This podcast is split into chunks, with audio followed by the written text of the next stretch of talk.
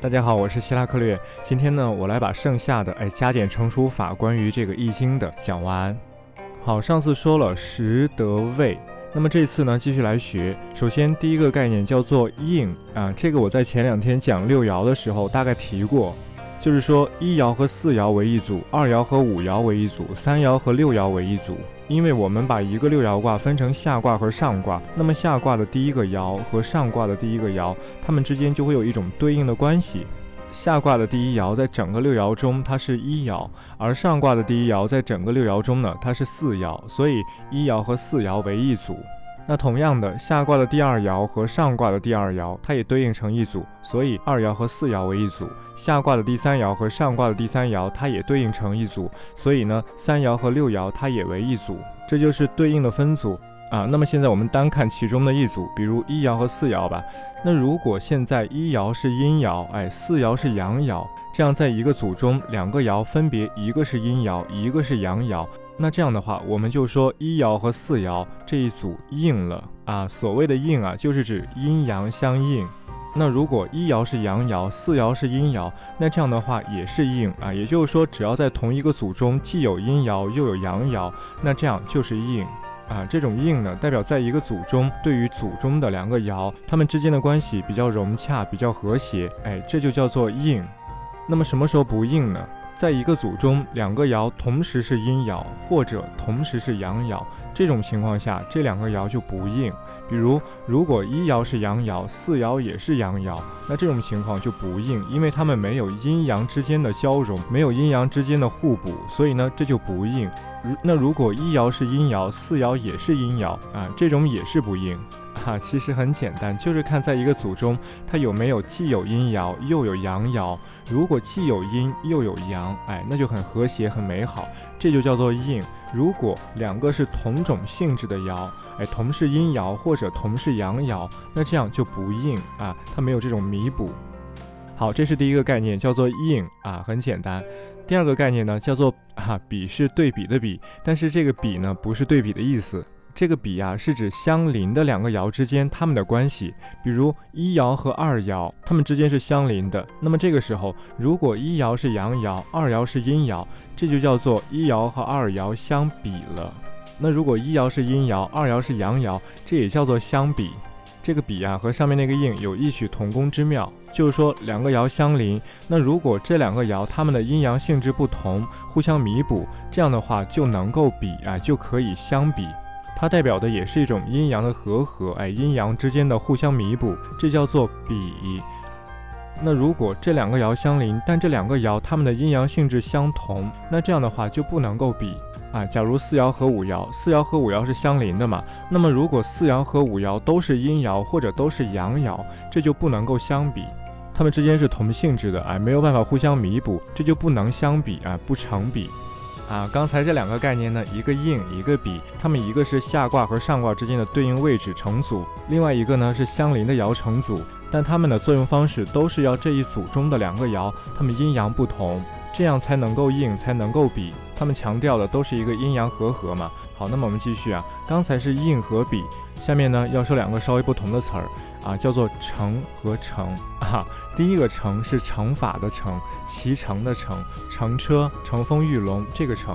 第二个呢是承担的承，承受的承啊。大家想一想，乘和乘，根据我刚才的举例，大家应该大概能猜到这两个词它们的对应关系了。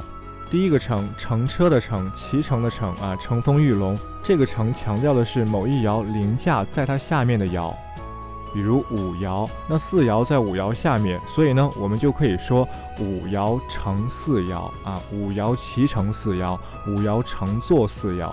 所谓乘风御龙嘛，那这个风这个龙就是四爻，是被乘的，是被御的。当然五爻也可以乘三爻，也可以乘二爻，也可以乘一爻。但是呢，在乘的关系中，以相邻的爻最为明显，效果最强烈。而且呢，这个乘对这两个爻没有阴阳的要求，也就是说五爻和四爻随便是什么爻都可以啊。五爻是阳爻，四爻是阳爻，这也可以乘。五爻是阴爻，四爻是阴爻，这也可以成啊。五爻是阳爻，四爻是阴爻，这也可以成。五爻是阴爻，四爻是阳爻，这也可以成。比啊是指相邻的两个爻之间，它们的阴阳性质不同，然后产生了阴阳和合的局面。那么现在这个成呢，它就不要求阴阳和合。或者说，他考虑的重点点不在阴阳和合上，他所考虑的重点仅仅是凌驾关系，凌驾处在下面的爻，地位低的爻，这就是所谓的承。好，那么第二个承，承担的承，承受的承，哎，这个承呢，它就刚好和第一个承相反，它所强调的是处在下面的爻去承担处在上面的爻，处在下面的爻对处在上面的爻去尽一种义务，哎，去顺从处在上面的爻。当然，这个承担的承，承受的承啊，它也不考虑阴阳和合的关系。哎，这两个爻是阴是阳都可以。而且呢，这个承和第一个承也一样，虽然它可以隔位相承，但是仍然距离越近，效果越明显。这就是承和承。哈，但是因为这两个音，它们的发音完全一样。我们读书的时候还好，因为可以根据字形去分辨，哎，哪个是凌驾，哪个是承担啊？但是我在做语音，它们两个读音相同，那就很难分辨了。所以呢，我在这里做个规定啊，做个变通。当我说上位凌驾下位，说这个承的时候，我把它叫做承；但是当我想表达下位承担上位的时候，那这时我就不说承，而说负啊，负担的负。因为负担和承担的意思差不多，为了避免读音上的混淆，我就把承担的这个承叫做负。一爻负二爻，一爻负三爻，一爻负四爻啊，二爻负五爻，二爻负六爻，哎，这样去说，二爻负五爻，二爻负六爻，这样去说。好，说完了这个概念，我们继续最后一个概念，叫做卦主。啊，这个卦主和占星术当中的公主啊差不多，它就是指哎这一个卦当中的主宰。而且呢，它和占星术更相似的是，占星术中一个宫的主宰，它会分为入园主宰和着生主宰。那同样的，易经当中这个卦主，它也分为两个，一个叫做成卦之主，一个叫做主卦之主。第一个成卦之主，它是指卦之所有以成者，哎，叫做成卦之主。什么意思呢？就是说，因为某个卦它有一个根本的性质啊，以后大家会知道，每个卦它都有自己的名字，而这个名字呢，就表现了这一卦它的中心思想、它的本质意义。那么，在一个卦中能够决定这个卦的中心思想、决定这个卦的本质意义的这一爻，就叫做成卦之主。啊，这个成卦之主仅仅是赋予这个卦整体的意义，它本身的处境也许好，也许不好啊。这一爻可能不得时，不得位，不得应，不得比，然后也没有得。